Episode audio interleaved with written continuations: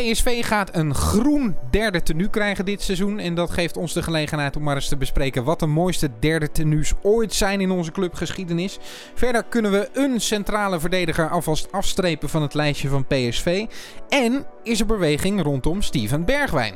Dat allemaal in PSV Podcast, seizoen 3, aflevering 16, de zomerupdate. Het is Pablo Rosario die hem in de linkerhoek kegelt, rechts van de keeper.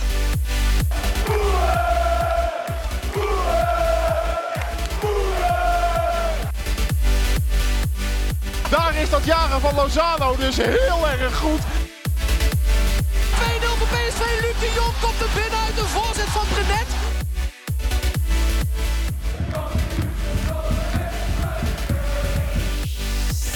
Met onze shirt-fetishist Mark Versteden natuurlijk. Ja, en uiteraard is ook Janiek Eling erbij. Ja, jij schuwt de shirtjes ook niet, toch? Nee, dat is zo. Maar jij hebt wel echt een veel uitgebreidere collectie dan ik, hoor. Ja, ik hou wel echt van shirtjes, ja. Dat is zeker waar. Dus we gaan het daar straks over hebben. Over de mooiste third kit. Meestal het Europese tenue van PSV. Wat wij dan vinden. En daarna kun je 24 uur lang dat ook laten weten. Dan gaan we morgen even behandelen wat dat dan van iedereen is. Maar laten we eerst de voetbalinhoudelijke zaken even doen, Janiek. Want we zijn er iedere werkdag. Dus er zijn 2 dagen verstreken inmiddels. En er is flink wat nieuws binnengekomen. Zeker, dat kun je wel zeggen. Zullen we in de verdediging beginnen? Ja, dat lijkt me goed. Want op 2 vlakken daar is nieuws. Zowel aan de rechterkant van de verdediging als aan de linkerkant van de verdediging. Het een is wel oké, goed nieuws. En het andere wat minder. Ik weet niet of je eerst het goede nieuws of eerst het slechte nieuws wil doen. Ik weet niet wat jij het goede nieuws vindt. Of jij bijvoorbeeld het mislopen van Alvarez goed of slecht nieuws vindt. Nee, dat vind ik eigenlijk wel slecht nieuws. Want dat hadden wij toch bestempeld als een groot talent. Het goede nieuws zit hem voor mij in dat PSV toch wel degelijk aan het zoeken is naar een achtervang aan die linkerkant van de verdediging. Het liefst iemand die zowel op linksback als linkscentraal kan spelen. En het Eindhovens Dagblad zegt dat misschien nog wel eens voor het oefenpotje tegen Wolfsburg, dat is dus aankomende woensdag, bekend kan worden. Dat zou ik dan op de open dag doen als ik PSV was. Dat zou snel zijn. En ik ben benieuwd waar ze dan voor gaan. Of ze echt voor een back-up iemand gaan, of dat ze echt iemand zoeken die misschien de concurrentie wel kan aangaan met een viergever. Ja, 48 uur, dat vind ik echt redelijk weinig. Dan moet er wel al iets spelen, zou je zeggen. Maar wat dat dan is, wij weten dat niet. Maar ik vind dat wel opvallend. En wat ik er ook wel opvallend aan vind, Mark, ik vind de linksbackpositie, net als de rechtsbackpositie, wel een vrij specifieke positie ook. En dat is niet hetzelfde als een centrale verdediger. En toch wordt daar wel eens anders over gedacht. En het is natuurlijk goed om een beetje multifunctionele spelers in je selectie te hebben. Maar ik zou er toch wel voor pleiten om echt centrale verdedigers aan te trekken. Omdat we op linksback... Ja, op linksback hebben we eigenlijk ook wel iemand nodig. Omdat we nu maar 1 pure linksback hebben. Dat is namelijk Lato. Die is ook nog eens gehuurd. Dat klopt. Dus op zich zou het fijn zijn als we daar iemand voor zouden kunnen klaarstomen. Maar ja, ik vind het toch wel lastig om zomaar iemand te bestempelen als zowel geschikt voor linksback als linkercentrale verdediger. Zeker ook als we kijken hoe PSV afgelopen seizoen heeft gespeeld. En dan speelt de linksback echt toch wel heel erg hoog. Ja, ik ben het helemaal met je eens. Ik denk dat je daar geen 2 verschillende spelers voor kunt halen. Ik denk dat je wat dat betreft eerder op zoek moet naar een backup centrale verdediger. Omdat die positie in het elftal, zeker verdedigend, wel wat crucialer is. En je mag hopen dat als de linksback aanvallend wegvalt, dat PSV dat nog wel kan oplossen met de spitsen en een creatieve 10 zelf. Dus ik hoop inderdaad dat het gaat om een centrale verdediger dan. Dan een back. We hebben ook wel eens een seizoen gehad waarin Ooyer op rechtsback speelde. Dat was eigenlijk gewoon een centrale verdediger natuurlijk. Maar dat werd gewoon een verdediging.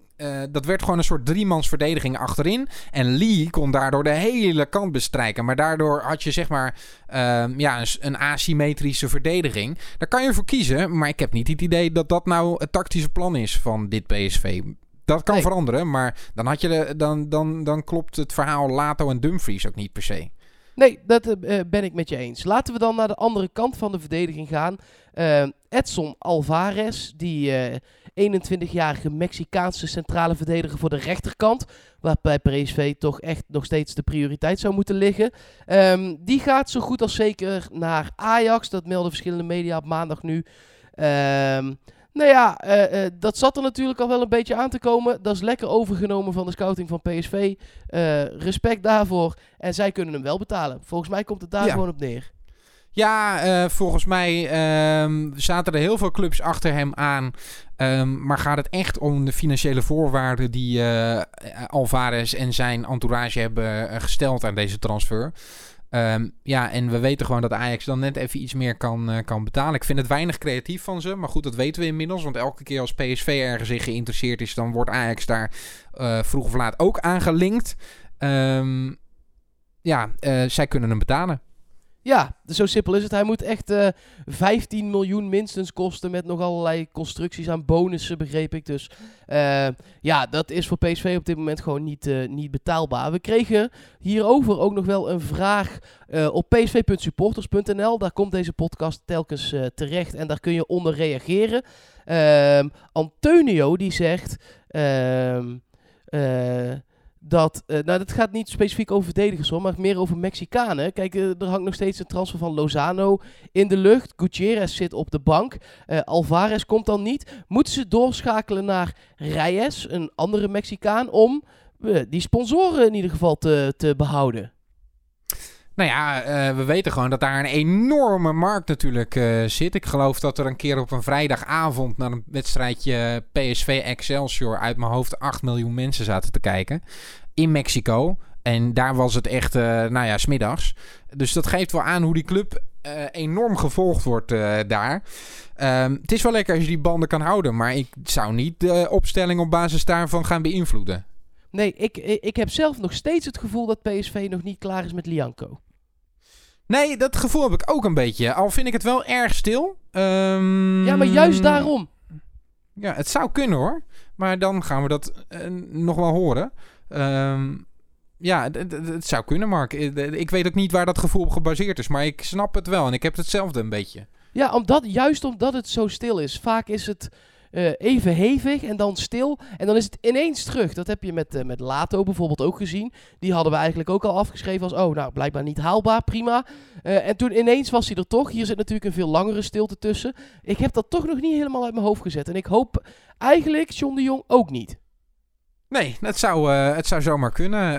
Wellicht dat we dan komende week weer iets over hem kunnen melden. Mocht je geïnteresseerd zijn in hoe we later moeten inschatten. Onze analist Plattekar heeft daar uitgebreid analyse over gegeven in een van onze eerdere podcasts. Kun je in de titel dat vinden. Daar staat Lianco dan in en dan kun je dat luisteren.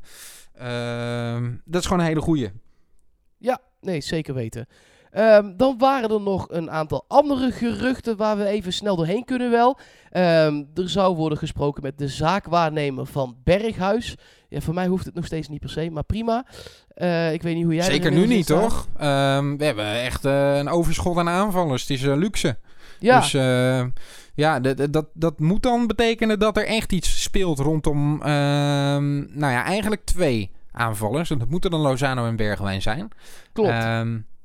Ik zou dat niet doen, maar goed. Nee, voor de bedragen die genoemd worden. Ja, nee, ja, helemaal niet. Het gaat echt over 15 tot 20 miljoen, hè. Dat PSV het transferrecord zou moeten breken. Ik zou het zelf wel gek vinden als we Bruma en Kersman moeten overtreffen met Berghuis. Ja, dan had ik liever Alvarez gehad. Voor dat geld. Ja, nee, zou ik ook doen. Zeker weten. Een van die aanvallers die je net noemde, Lozano en Bergwijn, die laatste, wordt nu gelinkt aan een... Ja, dat vind ik dan wel heel grappig. Aan Roma.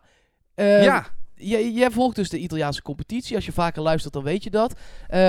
Hoe staat Roma erop eigenlijk, überhaupt, in de Italiaanse competitie?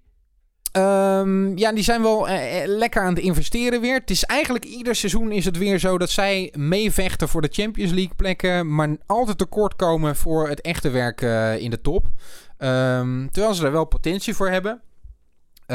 Nou is Juventus echt een monster van een voetbalmachine aan het bouwen natuurlijk. Dus ook dit jaar zal het niet heel spannend gaan worden in Italië. Er zal echt weer een gevecht worden om de tweede plek. Zijn lekker aan het investeren bij Roma. De vraag is of Bergwijn daar uit de verf gaat komen. Ze spelen wel echt met vleugelaanvallers. Maar goed, we hebben bijvoorbeeld ook Justin Kluivert die kant op zien gaan. Er werd heel veel van verwacht. Ja, dat vind ik het grappig. Ja, die kunnen nu om een plekje gaan vechten daar. Ja, nou ja, maar ik vind dat heel grappig. Omdat zij natuurlijk ook bij het Nederlands elftal wel een tijdje, zeg maar, heen en weer hebben gepingpongd over wie er dan van de twee geselecteerd werd überhaupt door Ronald Koeman.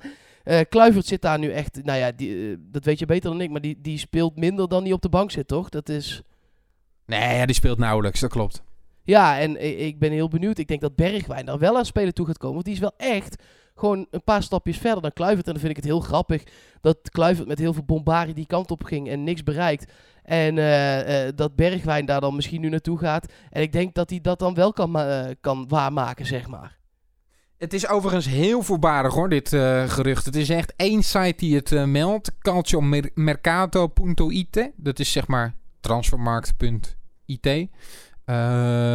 Ja, die verspreiden af en toe geruchten, maar zelfs die site zegt zelf: Inter is in pole position als het om de Italiaanse teams gaat en Roma mengt zich in de strijd. Ja, ik heb het idee dat er bij Inter nog net iets meer geld is ook voor dit soort gasten. Dus ja, we maar moeten dat echt afwachten. Maar als jij het type Bergwijn ziet en je ziet die twee clubs, als hij zelf zou mogen kiezen, waar moet hij dan voor gaan? Als ik zou mogen kiezen voor een club, dan zou ik zeggen: bij Inter wordt nog net iets meer serieus geïnvesteerd en wordt er op net iets hoger niveau. Het plan lijkt me daar iets serieuzer. Maar voor het type Bergwijn zou Roma dan wel weer eigenlijk een betere club zijn. Oké. Okay. Volgens mij gaan ze bij Inter echt 3-5-2 spelen. Dat hebben we al eens eerder behandeld. Dan wordt Bergwijn een van de buitenspelers daar. En daar is hij eigenlijk defensief niet de ideale persoon voor. Dan zou hij één van de twee aanvallers moeten worden. Zou kunnen, maar ja, afwachten. Ja, zeker. Voordat we naar onze derde shirts gaan, nog even twee korte andere dingetjes. Heb jij toevallig het boek van Memphis Depay al gelezen, Heart of a Lion? Nee, ik ben toevallig afgelopen weekend ergens anders mee begonnen, Mark. Met Sunderland Till I Die, waar ik Robin Ruiter regelmatig in actie heb gezien. Ja, mijn indruk daarvan is niet heel positief. Dus hopelijk is jou positief, of ben jij positiever over dat boek? Ja, het is echt een prachtig kijkje in het leven van Depay. Het is natuurlijk, als je het heel sec gaat bekijken, een beetje gek dat een jongen die 25 jaar is, al zijn eigen biografie heeft. Je denkt, wat kan er nu allemaal al gebeurd zijn dat hij zijn eigen biografie moet hebben? Maar het is gewoon heel goed opgeschreven en er is echt al zoveel gebeurd. Ja, het is echt een aanrader. Als je PSV-fan bent, zit ook hele gedeeltes in over PSV. Ik was er wat laat aan begonnen, maar ik vind het echt een prachtig boek. Oké, cool. Nou, wellicht als ik op vakantie ga, dat ik hem nog even meeneem. Ja, maar iedereen gaat nu op vakantie. Dus als je nog denkt, ik moet iets meenemen op vakantie, dan zou ik dat wel doen. We krijgen hier niks voor. Ik vond het gewoon een mooi boek. Ik wilde het zeggen. Heel goed. Ja. Goeie disclaimer. En jij bent even gedoken in waarom de oefenwedstrijden van PSV niet op tv komen, maar alleen op vagestreams.to.nl.com. Nou, dat klopt. We hebben het natuurlijk vaker onszelf afgevraagd. Omdat ook afgelopen vrijdag de oefenwedstrijd tegen Aris Saloniki weer niet werd uitgezonden. Er kwamen ook veel klachten over binnen bij PSV. Bij PSV luisteren ze ook naar deze podcast. Hallo allemaal bij PSV, als jullie dit horen. Ze hebben even laten weten hoe dat nou zit. Want je kan er wel camera's neerzetten langs zo'n veld. Dat heeft PSV ook gedaan. Er is een samenvatting van die wedstrijd te zien ook op de kanalen van PSV. Maar dat is nog net even iets anders dan het streamen. En daar heb je echt een investering voor nodig. Die investering gaat PSV voor komend seizoen waarschijnlijk, en dat is echt hoogstwaarschijnlijk, wel doen. Dus komende zomer gaan wij waarschijnlijk die wedstrijden echt wel kunnen bekijken allemaal. Maar dat hebben ze nu gewoon nog niet. Ja, dan ben je afhankelijk van andere partijen die het moeten gaan uitzenden. Nou, Ziggo zendt de wedstrijden van Ajax uit, maar niet die van PSV. Fox heeft laten weten dat ze geen interesse hebben in de oefenwedstrijden tot nu toe dan. Maar waarom heb ik een account voor Ziggo en Fox dan? Nou ja, ze hebben niet in de voorwaarden gezet, Mark, dat zij die oefenwedstrijden gaan uitzenden. Dus jij hebt dat betaald. Nee, ja, dat snap ik wel. Maar waarom zou ik het dan in godsnaam in de zomer aanlaten? Ja, ik zou het ook uitzetten. Nee, ja, maar dat ga ik vanaf nu ook wel echt doen. Nou, ik zou hem wel woensdag weer aanzetten dan. Want die wedstrijd wordt wel weer uitgezonden op Fox. Oh, tegen Wolfsburg. Tegen Wolfsburg wordt wel weer uitgezonden. Oké. We gaan morgen uitgebreid voorbeschouwen ook op die wedstrijd met alle feitjes van PSV tegen Wolfsburg. De geschiedenis daarvan en hoe de twee teams er nu voor staan. Want die wedstrijd is inderdaad woensdag. Ze gaan ook een hele talkshow voorafgaand aan die wedstrijd uitzenden. Dat duurt echt een uur lang en daar gaat echt van alles aanschuiven. Ook Gerbrands schuift daar aan. Afvalaai gaat zeggen hoe hij ervoor staat. Ik begreep ook dat als John de Jong er is, dat hij ook komt. Dat werd er echt specifiek bij gezegd. Als John de Jong er is. Want het zou kunnen natuurlijk dat hij in het buitenland zit. Oké, nou ja, dan kunnen we de vraag met van toen straks, zou er al iets spelen wel met, als daar al rekening mee wordt gehouden?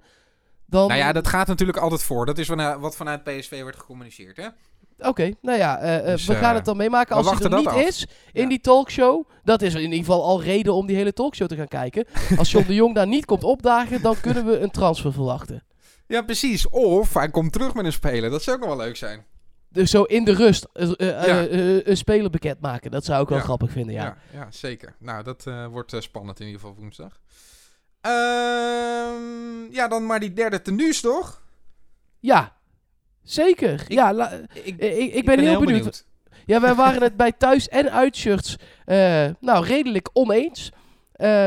Wil jij eerst? Ja.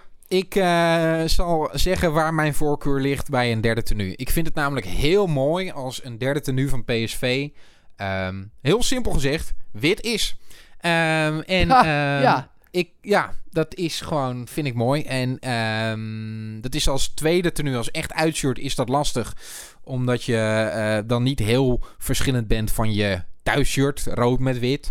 Dus ik snap dat ook allemaal wel, dat dat niet zo makkelijk gaat. Maar ik vind een wit tenue toch wel iets moois uitstralen. Dat is iets onoverwinnelijks. En de herinnering aan 1988, dat prachtige aangepaste tenue waarmee PSV de finale won van de Europa Cup 1. Waar geen Philips op mocht staan, maar wel een prachtig wit shirt. Dat vind ik heel mooi. En het uitshirt 2005-2006, waar Alex, Ooyer, Cocu, Farfan, Koné nog in hebben gespeeld. Dat is dat witte tenue met blauwe accenten. Met een kraag die een klein beetje uitloopt met blauwe accenten. Op de mouw nog een klein beetje.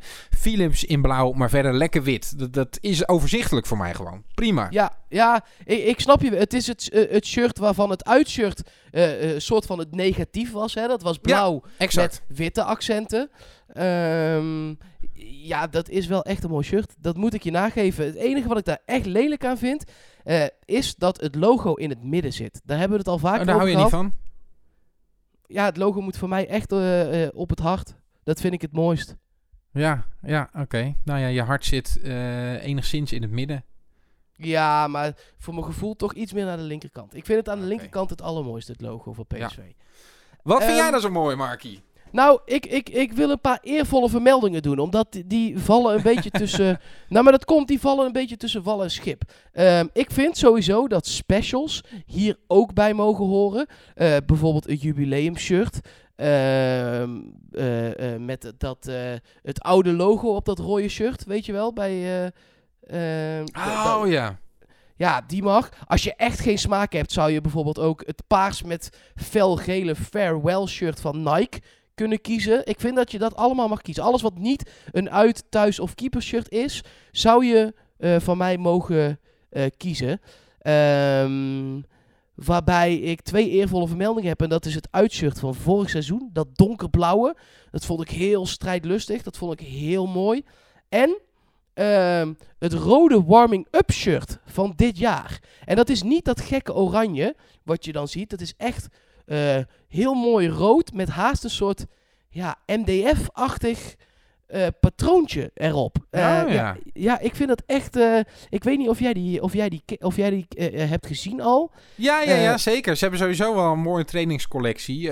Behalve dan het oranje. Maar esthetisch ziet het er wel mooi uit. Ja, maar de winnaar is voor mij toch het PSV Third Kit Champions League tenue... wat een beetje in de lijn van aankomend jaar gaat liggen. Dat is namelijk het groene shirt uit 2016-2017...